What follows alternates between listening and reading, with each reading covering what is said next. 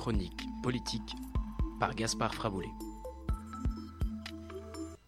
Dimanche 12 novembre a lieu à Paris et partout en France la marche contre l'antisémitisme à la suite de la recrudescence des actes antisémites dans l'Hexagone.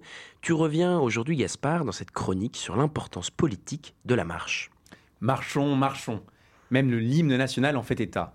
La marche est bien plus qu'une activité physique.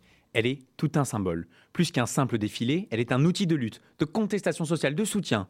Pays contestataire oblige, la France a connu et connaît toujours de nombreuses marches. Les plus bruyantes sont souvent celles des manifestations syndicalistes, des grèves, où un nombre important de citoyens se réunit et défile, pancarte à la main, banderole en tête de cortège, parfois saucisse merguez, mais souvent revendication sociale. Alors, ce qu'on appelle la manif a un but faire pression sur les décideurs et influencer leurs choix. Et le contraste paraît assez absurde entre la simplicité de la marche et le poids des décisions politiques. Le choix politique, acte puissant par excellence, décrète par une simple ordonnance, par une simple loi, par un simple 49.3, le comportement de la totalité des Français. Alors face à ça, le simple fait de mettre un pied devant l'autre, pancarte à la main, paraît plus que ridicule. Mais en réalité, le poids politique de la marche est presque tout aussi important Évidemment, rien ne surpassera la décision des pouvoirs, mais la marche fait office de contrepoids. Pour peu que votre cause soit médiatisée, la marche se relève être l'outil de contestation du peuple par excellence.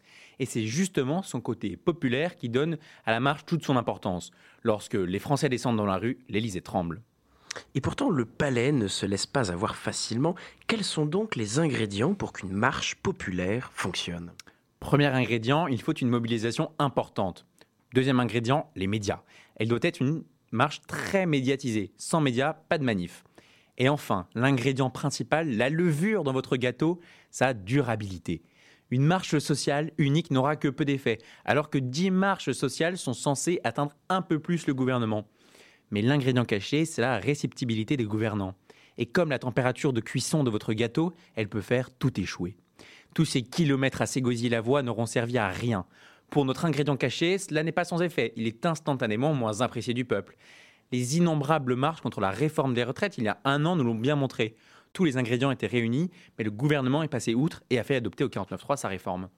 Mais alors parfois les marches sociales, c'est un peu l'arbre qui cache la forêt, c'est le risque du populisme qui traite parfois un peu autoritaire. Tout à fait Henri, hein. lors d'une manifestation, on parle toujours du nombre de Français dans les rues mais jamais des Français chez eux qui ne marchent pas. L'amalgame est souvent fait entre les défilants et la volonté de tout un peuple. Jamais les marcheurs ne représentent à eux seuls la totalité du peuple français. Ils ne sont qu'une minorité, mais qui s'expriment très fortement par la marche. Et c'est cette absence de différenciation qui peut offrir une occasion en or pour les partis de masse de s'affirmer, notamment en devenant populistes et en clamant que la masse qui se mobilise est celle de tout un peuple et que, très logiquement, ce parti lui correspond.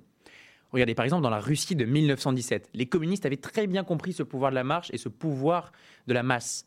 À la suite des différentes manifestations, le parti bolchevique encourage les Russes à la révolte et les encourage surtout à adopter un gouvernement communiste. Lénine s'est donc appuyé sur les masses qui marchent.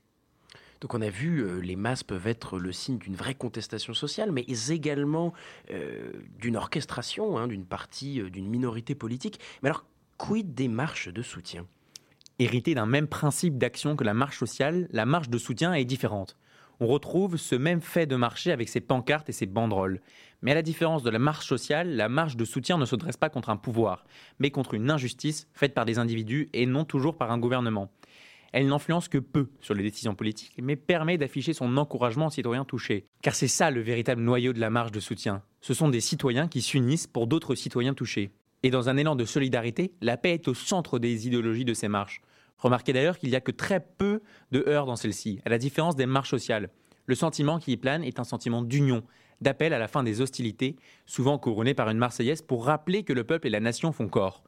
Souvent, le moment d'instant émouvant où toute une population s'unit pour dénoncer un acte.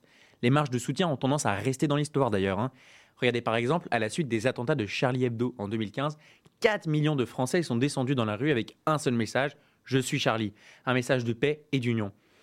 Et sûrement que dans 100 ans, on reparlera encore de ces marches considérées comme la plus grande de notre histoire moderne.